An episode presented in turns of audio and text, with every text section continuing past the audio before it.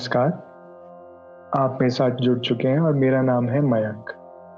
आज हम चर्चा करेंगे जयशंकर प्रसाद की लंबी कविता, प्रलय की छाया के बारे में। इसका मंचन 26 अगस्त को श्रीराम सेंटर के प्रेक्षागृह में हुआ और इस कविता को निर्देशन दिया रमा यादव ने और वो इस समय हमारे साथ जुड़ चुकी हैं। नमस्कार। नमस्कार मयंक। नमस्कार मैम। मैम जैसे आप जानते हैं कि आज जो हम चर्चा कर रहे हैं वो प्रलय की छाया के बारे में जो कि जयशंकर प्रसाद द्वारा लिखी गई एक कविता है। तो यही हम आपसे जानना चाहते हैं कि इस कविता को करने का कहाँ से आपने सोचा और फिर कैसे इसकी प्रोसेस आगे बढ़ी? क्या क्या कठिनाइयाँ मिली आपको? और कैसे इसका सफ़र कैसे रहा? मयंक थोड़ा समय अगर है तो थोड़ा सा मैं कुछ बताना चाहूँगी। सबसे पहले तो थिएटर एक ऐसी फ़ील्ड है जब हम इसको करते हैं और मुझे लगता है क्योंकि आप थिएटर करते हैं सक्रिय थिएटर तो सबसे बड़ी चुनौती जो सबसे पहले आती है वो ये होती है कि टीम को बाँध कर कैसे रखें। जी। और प्रलय की छाया के बारे में आपने पूछा तो ये श्री राम सेंटर के वीकेंड प्रोडक्शन के रूप में इसको मैंने चुना। जहाँ पे मुझे कई बातों का ध्यान रखना पड़ता है जो मेरे जहन में चलती हैं। सबसे पहली बात तो ये है कि नए स्टूडेंट्स होते हैं और सिर्फ़ हफ़्ते में दो दिन काम करना होता है। दूसरी बात ये होती है कि कुछ हमारे साथ ही वो भी होते हैं हमारे साथ जो पहले से चले आ रहे हैं। साथ ही हैं लेकिन सीनियर होने के नाते मेरा एक कर्तव्य होता है कि वहाँ तक भी कुछ नया पहुँचे। जी। और आप तो सक्रिय रंगमंच से जुड़े हुए हैं तो लगातार नाटक हो रहे हैं, हर तरह के नाटक हो रहे हैं और बहुत अच्छे नाटक हो रहे हैं। हर ग्रुप का अपना कोई मंतव्य होता है जिसको वो साथ लेकर चलते हैं। मुझे ऐसा लगता है कि लिटरेचर को मैं रंगमंच के माध्यम से आम जनता तक पहुंचाना चाहती हूँ। लिटरेचर जो कि होता आम जनता के लिए है, लेकिन ये आम जनता के लिए कई बार समझना मुश्किल भी होता है। तो प्रलय की छाया जो है, ये एक बहुत ही उम्दा लिटरेचर है जो कि हिंदी में उपलब्ध है और जयशंकर प्रसाद ने इसको लिखा। और इसका रचना काल जो था, वो तब था जब देश अभी स्वतंत्र नहीं हुआ था। तो आप समझ सकते हैं कि किस दौर की ये कविता है। और यहाँ मैं इसको हाईलाइट करना चाहूँगी कि जयशंकर प्रसाद एक ऐसे कवि हुए हैं जिन्होंने हिंदी को इतना उत्कर्ष दिया या हिंदी को इतना उन्नत किया कि मुझे, ये मेरी पर्सनल धारणा है हो सकता है कि कोई इससे डिफर करे या इससे सहमत ना हो। लेकिन जब भी मैं उनकी कविताओं को पढ़ती हूँ या उनके नाटकों को पढ़ती हूँ तो मुझे ना संस्कृत का वो जो भव्य रंगमंच, उसकी अपनी एक भाषा, उसकी और एक शैली, वो सब याद हो आता है। और यहाँ तक कि जो बहुत बड़े नाटककार हमारे इस दौर के रहे जो खुद अभिनेता भी रहे और जिनसे हम सब बहुत इंस्पायर हैं कहीं ना कहीं मोहन राकेश उनको कोट करना चाहूँगी कि वो संस्कृत के नाटक शाकुंतलम का बहुत ही अच्छा हिंदी में अनुवाद करते हैं। तो आप ये देखिए कि वो आ, काफ़ी चीज़ें फैल गई जो मैं बोल रही हूँ लेकिन ये जुड़ जुड़ती इस तरह से है कि जब हिंदी का बड़ा नाटककार मोहन राकेश नाटक लिखने आरंभ करता है तो उनकी दृष्टि भी कालिदास पर है। तो ये परंपरा हमारी कहीं जुड़ती है और ऐसा लगता है कि जब हम विद्यार्थियों के लिए रंगमंच कर रहे हैं तो क्यों ना उन्हें ये एक जो परंपरा रही है इससे परिचित होना चाहिए। वो अपनी भाषाएँ, चाहे वो कोई भी हो। हो सकता है कि हम पंजाबी में करें, हो सकता है हम उर्दू में करें, हम अपनी हिंदी में करें। हमारे पास बहुत समृद्ध भाषाएँ हैं और इस भाषा की दृष्टि से गई थी मैं तो खैर, प्रलय की छाया की ओर। फिर उसमें रंगमंचीय संभावनाएँ जो हैं, जब मैंने इसे एज अ छात्र पढ़ा था, तब भी मेरे सामने इतनी रंगमंचीय संभावनाएँ इसकी खुली थी। और जब करना शुरू किया, क्योंकि आप स्वयं उसके एक हिस्सा रहे हैं तो आपने भी देखा होगा कि किस तरह से अपार रंगमंचीय संभावनाएँ जो है वहाँ खुलती चली गई और कोई भी एक विद्यार्थी ऐसा नहीं था जो विंग्स में बैठा हो या जिसके पास करने को कुछ ना हो। और एक खास बात ये हुई वो ये कि ये ग्रुप भी इतना अच्छा मिला। विद्यार्थियों के कुछ ग्रुप कभी कभी बहुत अच्छे मिल जाते हैं कि इनमें एक जज्बा था जी। जिसने हमको और ज़्यादा उत्साहित किया और हर पंक्ति के बाद कई बार ये हुआ है कि एक्टर बदलता है बिंब बदलता है इमेजेस बदलती है।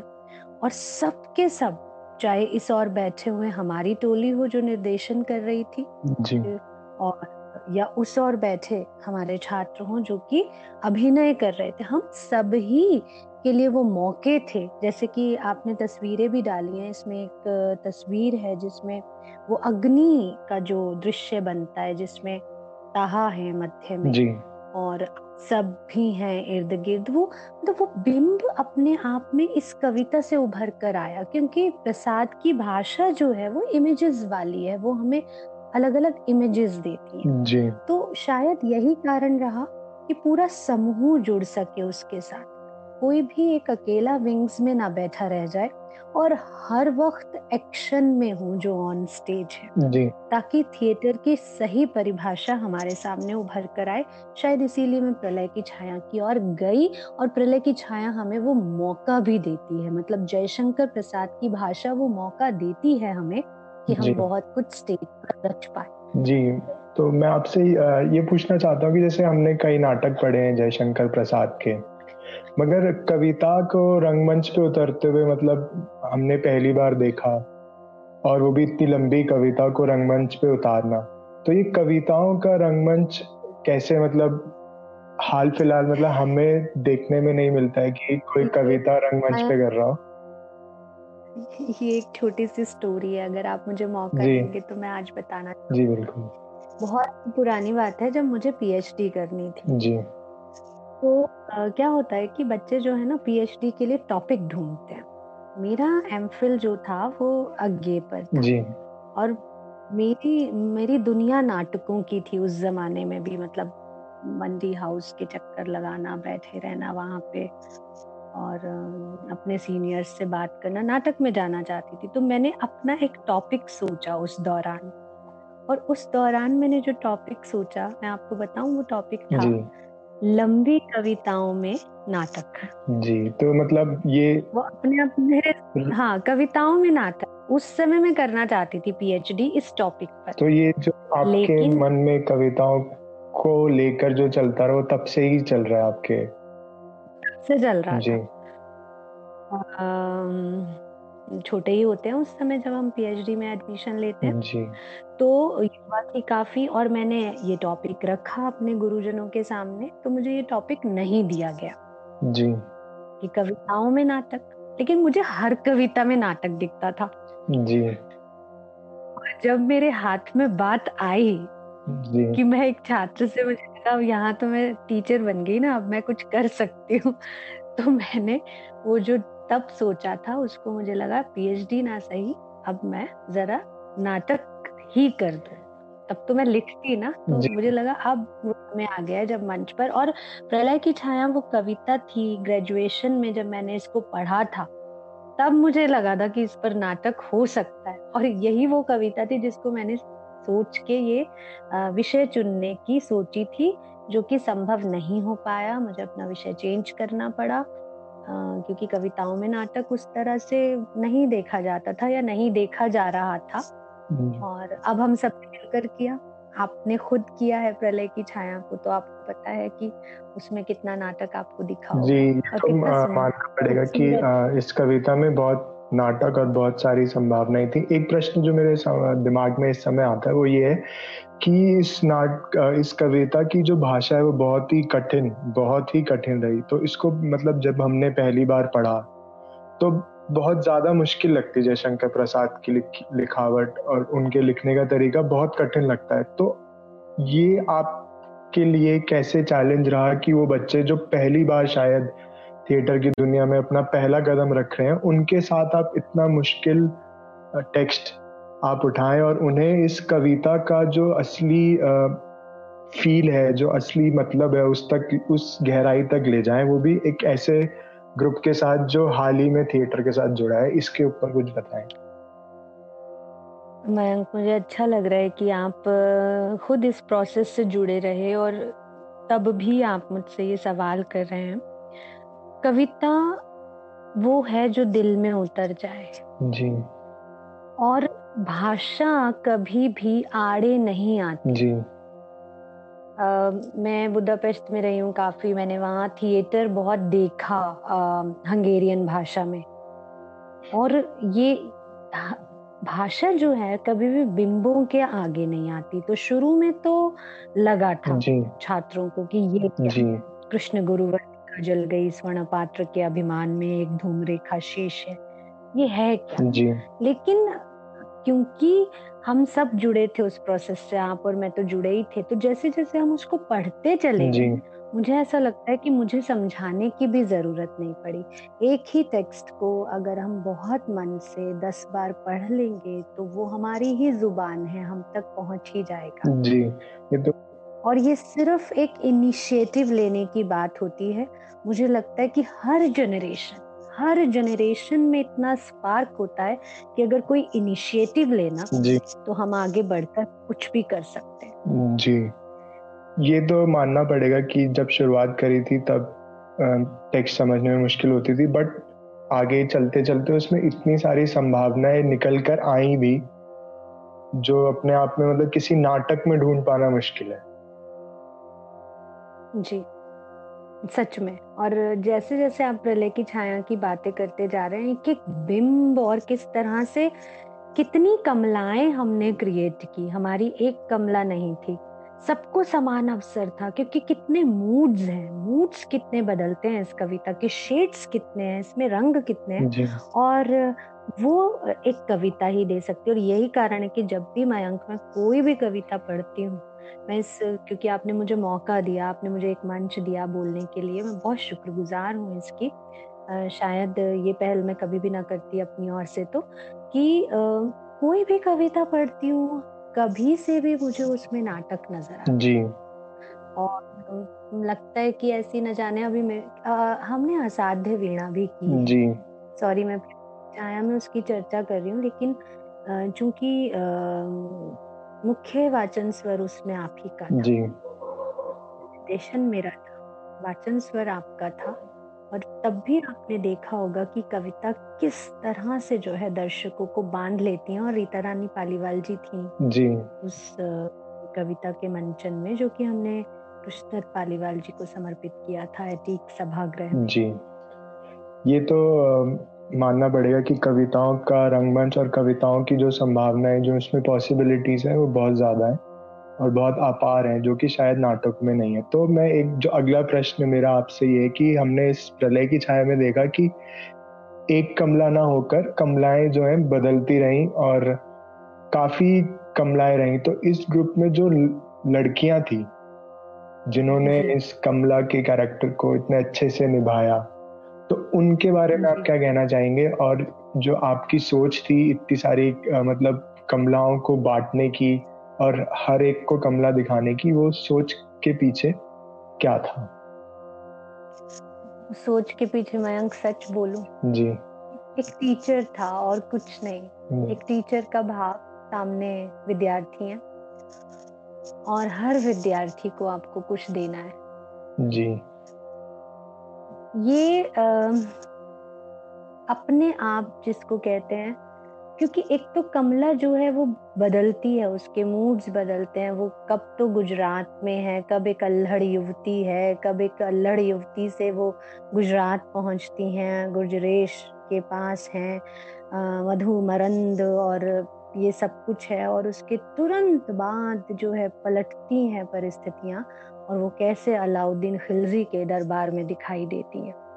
तो अपने आप ही जब पूरी एक जीवन यात्रा यहाँ कमला की चल रही है. एक ही जीवन में न जाने वो कितने जीवन जी रही है। जी। तो जब जब भी उनके जीवन की परिस्थिति बदलती है वो भी अंदर और बाहर से बदलती होंगी। कुछ एड ऑन होता होगा उसमें। यही कारण था कि स्वाति स्वाति से श्रुति श्रुति से भव्या भव्या से सौम्या और आगे प्रज्ञा ये सब चलते चले। तो ये एक मैं सवाल पूछना चाहता हूँ कि आपको जो जो ये जो, कमलाएँ थी इनमें सबकी क्या क्या खूबियाँ अलग अलग खूबियाँ थी?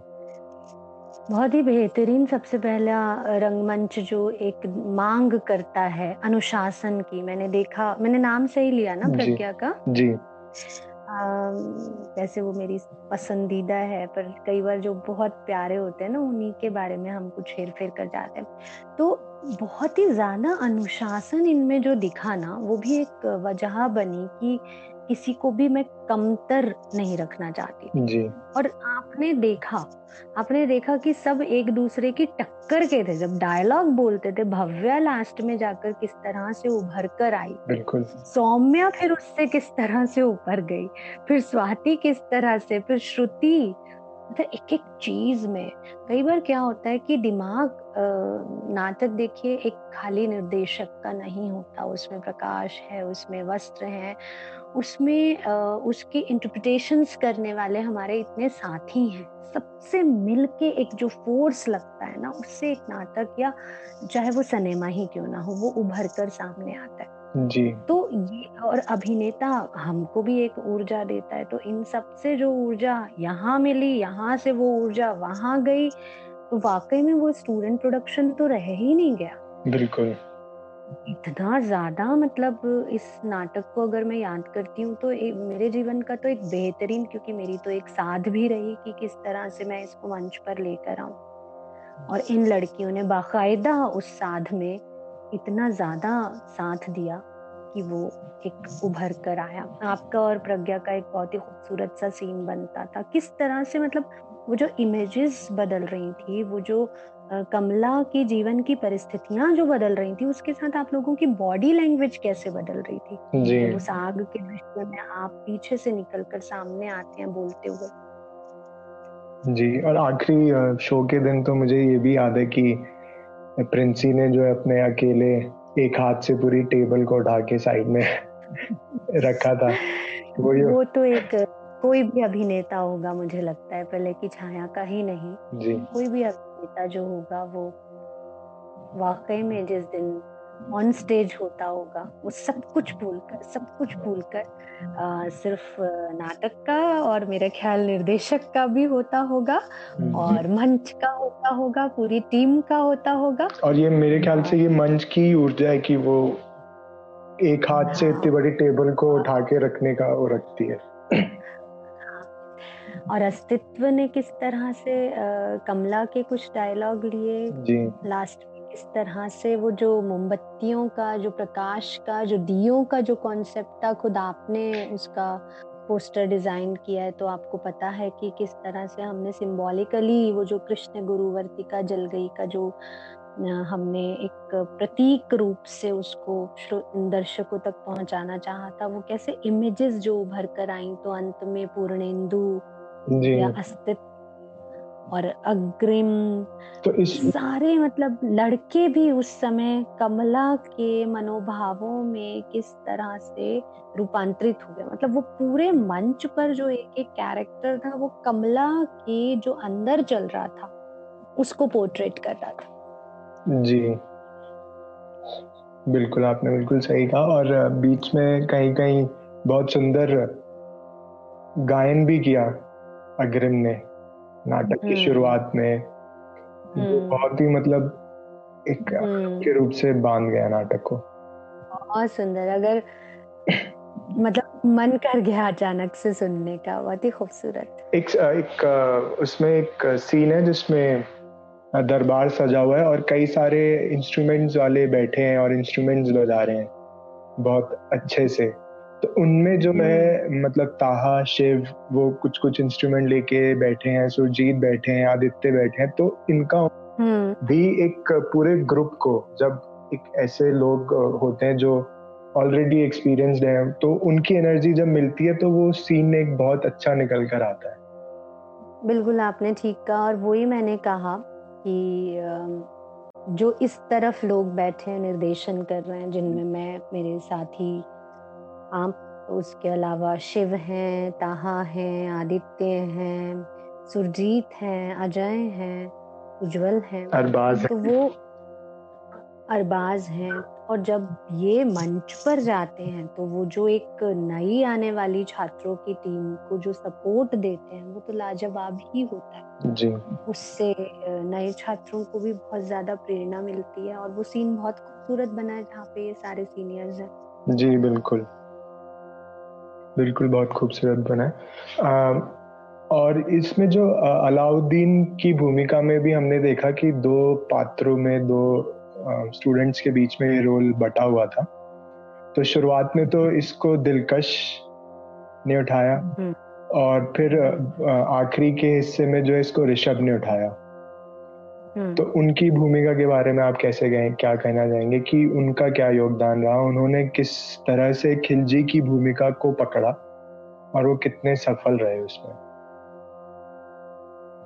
बिल्कुल बहुत सफल रहे जो भी मेहनत करेगा वो सफल रहेगा। दिलकश मुझे लगा था कि फ़र्स्ट हाफ़ के लिए सूट करते हैं और ऋषभ में कुछ ऐसा था जो कि जो दरबार के दृश्य के लिए बहुत अच्छा जा रहा था और अंतिम दृश्य के लिए भी और कुछ ये भी हुआ कि कमलाएँ भी उस अकॉर्डिंगली चली। जी। और साथ में मैं यहाँ उल्लेख करना चाहूँगी कि गुर्जरेश और अलाउद्दीन खिलजी के बीच में जो युद्ध हुआ जिस युद्ध में दिलकश और जय आमने सामने होते हैं जी। तो वो युद्ध की जो भंगिमा ये दोनों दे पा रहे थे ना? क्योंकि तो से ही नाटक निकल कर सामने आता है तो यहाँ पे जच गए थे मुझे दिलकश। जी। और उसके बाद कुछ आउटलुक और ये नाटक में ये लिबर्टी हम लोग लेते हैं और ख़ास तौर पे हम लेते हैं मतलब शून्य का ग्रुप जहाँ पे थिएटर करता है। जी। ये हमारी एक खासियत है कि हम ये जो ट्रांसफॉर्मेशन दिखाते हैं बहुत ही बेहतरीन तरीके से, पता भी नहीं चलता कि अभी फ़र्स्ट हाफ़ में दिलकश थे और सेकंड हाफ़ में ऋषभ आ गए हैं। तो ऑडियंस को बताना भी नहीं पड़ता। ऑडियंस खुद ब खुद, क्योंकि एक्टिंग में, अभिनय में इतना दम और तेज भरा जाता है और अभिनेता इतना निकल कर वो आ रहे थे। एक्चुअली वो इस चीज़ को खुद भी एडप्ट कर रहे थे, अपने भीतर आत्मसात कर रहे थे, ले पा रहे थे, तभी उनको हम दे भी पाए। तो इन तीनों ने ही बल्कि मैं गुजरेश में और भी लोग थे अस्तित्व ने भी किया बहुत ही अच्छा किया। हो सकता है मैं कुछ नाम भूल रही हूँ लेकिन कुल मिलाकर जो टीम है वो बनकर आई थी जी बिल्कुल। तो कुल मिलाकर बस मुझे लगता है कि प्रलय की छाया की सबसे ज़्यादा जो बड़ी बात है जयशंकर प्रसाद की ये कविता मेरी जानकारी में। इससे पहले इस तरह से तो नहीं ही हुई है। बहुत ही सुंदर इसकी प्रकाश व्यवस्था, बहुत ही सुंदर इसका संगीत और बहुत ही सुंदरता से इसको मंच पर अभिनेता जो है लेकिन एक एक सीन एक एक बिंब, एक एक इमेज जो कि कविता की खासियत होती है इमेजेस का बनना। और इसमें बहुत सारे लोग आए थे और दर्शक अच्छे भी थे। जो कि कविता को जानने, समझने वाले थे, उन्होंने भी जिस तरह की बात की, चाहे वो बजेली जी हो या गौतम जी हो, रमेश गौतम जी। तो ऐसा लगा कि ये खाली हम ही नहीं भूल रहे, जो ऑडियंस देखने आए थे, उन्होंने भी इस चीज़ को स्वीकार किया। जैसे कि बजेली जी ने कहा कि कविता को जन तक पहुँचाने का, आम जनता तक पहुँचाने का जो मीडियम एक थिएटर है, वो बहुत अच्छा बन सकता है। जी, बिल्कुल। कितना सुंदर है ना मयंक प्रलय की छाया। मैं कहना चाहूँगी कि प्रलय की छाया पता नहीं क्या सोचकर जयशंकर प्रसाद ने नाम दिया। और आज जिस दौर में हम चल रहे हैं माफ़ी चाहती हूँ मैं लिबर्टी ले रही हूँ बोलने की वो एक, एक प्रलय काल सा लग रहा है। बिल्कुल। इससे भी जैसे उबर कर आएँगे इससे भी जैसे निकल कर आएँगे। ये कविता कहीं भीतर तक ये भाव भर देती है कि परिस्थितियाँ कितनी भी विपरीत हो, रानी कमला जो है वो बहती ही चली गई, जूझती ही चली गई और उनका हृदय तो कैसा कंचन सा, सोने सा, पावन ही था। तो प्रलय की छायाएँ मंडराती हैं और निकल कर भी उससे जो है मानव जाति आगे आती है। जी। इतना ही मुझे कहना था। तो मैम ये ऋषभ है प्रलय की छाया से उन्होंने आपसे एक सवाल पूछा है। तो हमने इंस्टाग्राम पे कुछ पोस्ट डाली थी तो उस पर उन्होंने सही जवाब दिया तो उनका ये सवाल है। नमस्ते मैम मैं ऋषभ। मैम मेरा सवाल आपसे ये है कि जब हम किसी कैरेक्टर के लिए प्रिपेयर करते हैं जब हम घर पे होते हैं या रिहर्सल्स में, या फिर ऑडिशंस के लिए तो कैसे उस कैरेक्टर की फील से ना निकलें? कई बार कुछ डिस्ट्रैक्शंस होते हैं तो कैसे उन डिस्ट्रैक्शन से बचें और फोकस सिर्फ़ कैरेक्टर की फील में ही हो? खुद को पूरी तरह से उस कैरेक्टर में हम डालें। ऋषभ, मुझे ऐसा लगता है कि जब भी हम किसी कैरेक्टर की तैयारी कर रहे होते हैं तो निसंदेह नो डाउट कि हम उस कैरेक्टर वो कैसे चलता होगा, कैसे बात करता होगा क्या उसके सरकमस्टांसेस हैं, किस समय का, किस ज़माने का वो किरदार है, आज का है, थोड़ा पुराना है। काफ़ी चीज़ों को हम अपने जहन में बिठाते हैं और जो डायलॉग्स हमें मिलते हैं, जो स्क्रिप्ट हमें मिलती है, उसको तो हम बारंबार पढ़ते ही हैं। और उसके अकॉर्डिंगली खुद ही वो एक प्रक्रिया चलती है जिसमें उस कैरेक्टर के मूड को पकड़ने के लिए, उसकी एक्टिविटीज़ को पकड़ने के लिए वो कैसे चलता होगा, कैसे खाता होगा, मुझे लगता है कि एक निर्देशक होने के साथ साथ क्योंकि मैं खुद एक एक्टर भी हूँ तो मुझे ऐसा लगता है कि हर चीज़ में ही वो एक्टर के भीतर वो जो कैरेक्टर है वो समाता चला जाता है। उसके बाद आप चाहे कुछ भी कर रहे हो मुझे तो ऐसा लगता है कि आ, कोई भी काम आप कर, कर रहे हो यहाँ तक कि कोई कितना भी ज़्यादा डिस्ट्रैक्ट कर दे आपको मतलब आ, कोई बहुत ज़्यादा लड़ाई कर दे। और अगर मैं मल्लिका प्रिपेयर कर रही हूँ तो मुझे लग रहा है कि जब वो लड़ाई करेगा सामने वाला तो मेरा जो रिएक्शन आएगा वो मेरे ही कैरेक्टर का आएगा। मुझे लगता है कि इतना डूब जाना चाहिए। मतलब एक कॉन्शियसनेस के साथ। ये भी नहीं कि पूरा ही डूब जाए। इतना डूबना चाहिए कॉन्शियसनेस के साथ अपने कैरेक्टर में कि कोई ताकत ऐसी ना हो जो हमें उससे जुदा कर दे।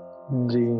तब आईने में हम एक एक्टर हैं। मतलब दुनिया माने ना या ना माने वो बात अलग है। लेकिन एक एक्टर की ताकत वो होती है कि वो जब डूबता है किसी स्क्रिप्ट में कॉन्शियसनेस के साथ। डूबना है लेकिन कॉन्शियसनेस के साथ। जी। एक एक्टिंग मुझे लगता है वो फ़ील्ड है जहाँ पे आपको कोई डिस्टर्ब करके नहीं जा सकता नहीं डिस्ट्रैक्ट नहीं हो सकते अगर आप पूरी तरह से उस कैरेक्टर को एनालाइज कर चुके हैं। और फिर धीरे धीरे बरतना शुरू करते हैं हम उस कैरेक्टर को एनालाइज करके बरतना। मतलब हमारी एक्टिविटीज़ हमारी बॉडी लैंग्वेज हमारा पहनावा, हमारी चाल ढाल हमारी एक एक चीज़ जैसे उसमें जाने लगती है या वो हमारा होने लगता है। और एक समय आ जाता है कि जिसको हम कहते हैं कि फिर वो स्विच ऑन स्विच ऑफ़ होने में देर नहीं लगती क्योंकि अगर सिनेमा कर रहे हैं तो एक बार में किया चाहे वो एक साल लगे। वो करके हम निकल जाते हैं उससे। लेकिन नाटक में तो होता ये है ना कि तीन महीने के बाद या एक साल के बाद आपको फिर से वही कैरेक्टर करना है। तो वो ईश्वर की तरफ़ से कुछ ऑटोमेटिकली कुछ भीतर ऐसा है कि जब एक बार उसकी तैयारी हो जाती है तो फिर एक साल बाद जब हम उसी रोल को फिर से प्ले करते हैं तो वो ऑटोमेटिकली हम उसमें चले जाते हैं। इसी को शायद स्विच ऑन और स्विच ऑफ़ होना कहा जाता है। जी। नहीं लगता कि कोई चीज़ हमें डिस्ट्रैक्ट कर सकती है। अगर हमने पूरी तरह से उसको समझा है और उसको अपने अंदर उतारा है तो। जी बिल्कुल। है कि एक आध सेकंड के लिए हो सकता है कि एक दिन के लिए हम उससे थोड़ा दूर हो जाएँ लेकिन जब दूसरे दिन वापस से हम तैयारी के साथ अपनी रिहर्सल में जाएँगे तो हम पहले से बेहतर ही करेंगे। और मैं आपको जानती हूँ ऋषभ पर्सनली तो मुझे लगता है कि आपकी तैयारी बहुत अच्छी होती है क्योंकि प्रलय की छाया में मैंने आपको अलाउद्दीन खिलजी करते देखा है। जी ये एक और सवाल है इंस्टाग्राम पे ही आया है। और ये सवाल है स्नेहलता जी का। नमस्कार हमने परले की छाया का मंचन देखा और हमें बेहद अच्छा लगा। मेरा सवाल आपसे ये है कि लॉकडाउन खत्म होने के बाद थिएटर किस प्रकार लोगों के जीवन में अपना योगदान देगा और उन्हें इन मुश्किल परिस्थितियों से उबारेगा? जी, नमस्कार। थिएटर की आप जानकार हैं, थिएटर की एक बहुत ही सुधी दर्शक हैं आप। आपसे मुलाकातें होती रही हैं। तो मुझे ऐसा लगता है कि थिएटर लॉकडाउन के बाद तो जो करेगा, वो करेगा ही। लेकिन लॉकडाउन में भी थिएटर कर रहा है। एक तो थिएटर एक दिन की प्रक्रिया नहीं है। लगातार अनवरत रूप से ये प्रक्रिया ना जाने कब से चली आ रही है हर देश में।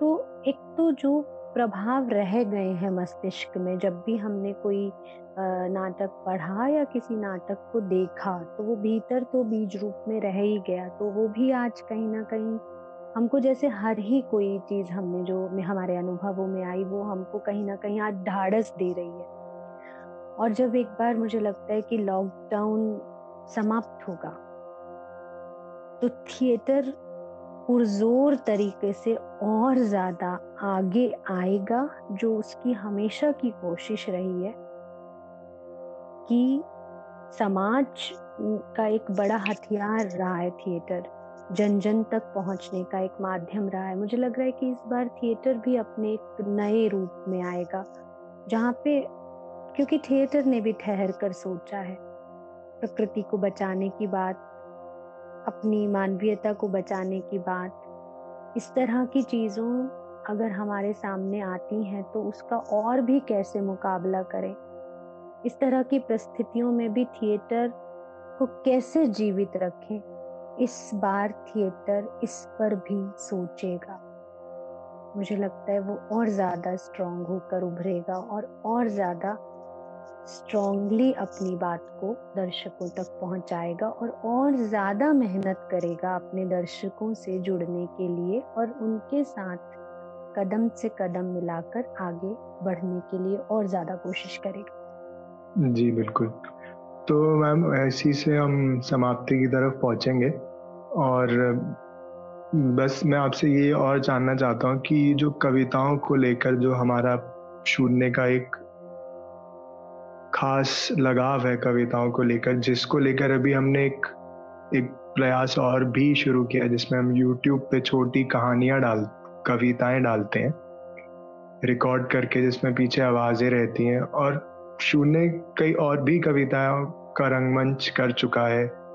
पिछले साल आरोहण हुआ, उसमें छोटी कविताओं को मंच पे उतारा गया। बड़ी कविताएँ, मेघदूत कालिदास की, प्रलय की छाया और असाध्य वीणा और कई छोटी कविताएँ, जिसमें से आपकी, खुद की लिखी हुई एक बाज़ार, वो भी शून्य ने उतारी।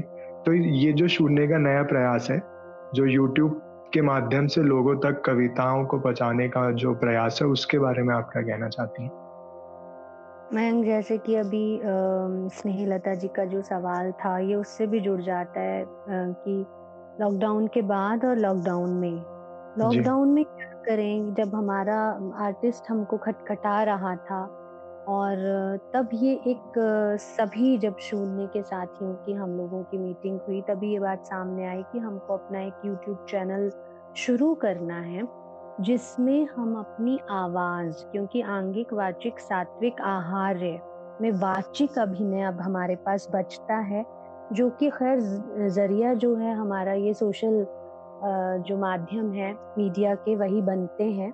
और ये यूट्यूब चैनल जो है, हमारी जो कविताओं के प्रति जो खास लगाव है तो अभी घर में लॉकडाउन होने के बावजूद हर अभिनेता अपनी आवाज़ के उतार और चढ़ाव पर काम कर रहा है।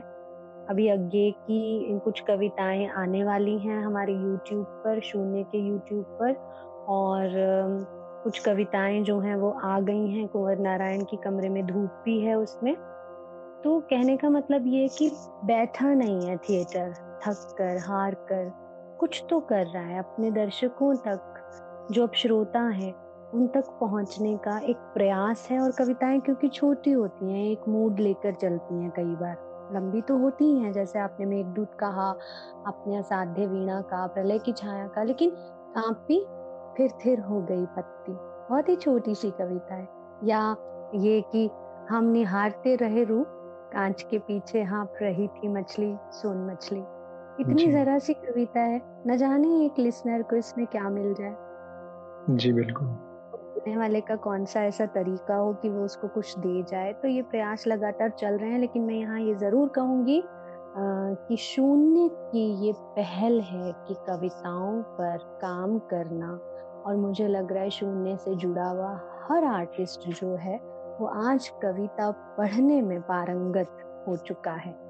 और ये भी एक समाज को बहुत बड़ा कंट्रीब्यूशन होता है कि जो हमारी कविताएँ हैं वो तभी सबकी हो पाएँगी जब उनको उस तरह से पढ़ा जाए। जो उसका जो भाव उसमें पिरा हुआ है वो पूरी तरह से जाए ऑडियंस तक या देखने वाले तक सुनने वाले तक। मुझे लगता है एक छोटा छोटा होता है ये। नाटक बहुत लंबा होता है कई बार लंबी कविता बहुत लंबी होती है लेकिन एक छोटी सी कविता जो है वो बहुत कुछ कहकर चली जाती है। जी। जैसे बाज़ार की रौनक जी बिल्कुल। पहले भी थी। इतनी सी एक लाइन है अगर इतना सा ही बोल दें कि बाज़ार में रौनक तो आज भी है लेकिन उसकी खनक कहीं खो गई है। एक ही लाइन अगर श्रोता सुनने वाला जो सहृदय है और कुछ ढूंढना चाहता है तो वो इसकी इंटरप्रिटेशन अपने आप ही बहुत सारी कर लेगा। जी बिल्कुल। एक लाइन उसको सुकून दे जाएगी। कांच के पीछे हाँप रही थी मछली इतना भी काफ़ी है। तो ये एक प्रयास जो है अभी शून्य कर रहा है और आपके माध्यम से क्योंकि आपने गढ़ा इन चीज़ों को और आपके माध्यम से जा रहा है यूट्यूब पर। सभी जुटे हुए हैं इसमें, सभी लगे हुए हैं। अभी श्वेता की और सनी की और कुछ और लोगों की कविताएँ जो हैं वो आने वाली, कुछ आ चुकी हैं। जी। तो मैम इसी से हम आपसे आज्ञा लेना चाहेंगे और बहुत बहुत शुक्रिया अपना समय हमें देने के लिए और इतनी विस्तार पे विस्तार में इतनी विस्तार में हर चीज़ के ऊपर बात करने के लिए कुछ। आखिरी के कुछ कुछ आप मैसेज जो आप देना चाहती हो प्रलय की छाया को या इस लॉकडाउन से रिलेटेड थिएटर से रिलेटेड कुछ भी जो आप देना चाहती हो मैं सिर्फ़ आखिर में आचार्य भरत के नाट्य शास्त्र से कुछ पंक्तियाँ लेते हुए यही कहना चाहूँगी कि जो नाटक है, उसके दरवाजे सभी के लिए खुले हैं। नाटक के दरवाजे कभी बंद नहीं हो सकते। लॉकडाउन है, स्थितियाँ जैसी भी हों, विपरीत हों, लेकिन एक नाटककार जो है या एक नाटक में रुचि रखने वाला व्यक्ति कहीं ना कहीं से कोई ना कोई रास्ता बना ही लेता वो कहीं से भी शुरू हो सकता है। ये वो प्रक्रिया है जो आपको अपने ऊपर अनवरत लगातार काम करने का मौका देती है। तो एक एक्टर जो है, उसके भीतर काफ़ी कुछ होता है, बहुत एनर्जी समेटे होता है। तो जो भी अगर सुन रहे हैं, अगर कोई एक्टर बन रहे हैं या एक्टर बनने वाले हैं या एक्टर बनने के प्रोसेस में हैं तो जहाँ भी बैठे हैं, बस मुझे लगता है कि अगर शांत चित्त होके अपने ऊपर अपने को ही भीतर से एनालाइज करेंगे तो वहाँ से भी एक एक्टर बनने की जो प्रक्रिया है वो अपने आप शुरू हो जाती है। तो वक्त है वक्त को जिस भी तरह से हम चाहें उसको इस्तेमाल करें आगे बढ़ें। एक दिन आएगा फिर से क्योंकि अभी लॉकडाउन है ना तो आज के लिए है पंक्तियाँ कि एक दिन आएगा फिर से रोशनी होगी और फिर से पेड़ तले जो है उस तरह की रिहर्सल्स शुरू होंगी। जी मैम बिल्कुल। चाहती हूँ। धन्यवाद। के। साथ आपका बहुत बहुत धन्यवाद कि आपने मुझे बोलने का मौका दिया। मैं नमस्कार कहना चाहूँगी। नमस्ते मैम।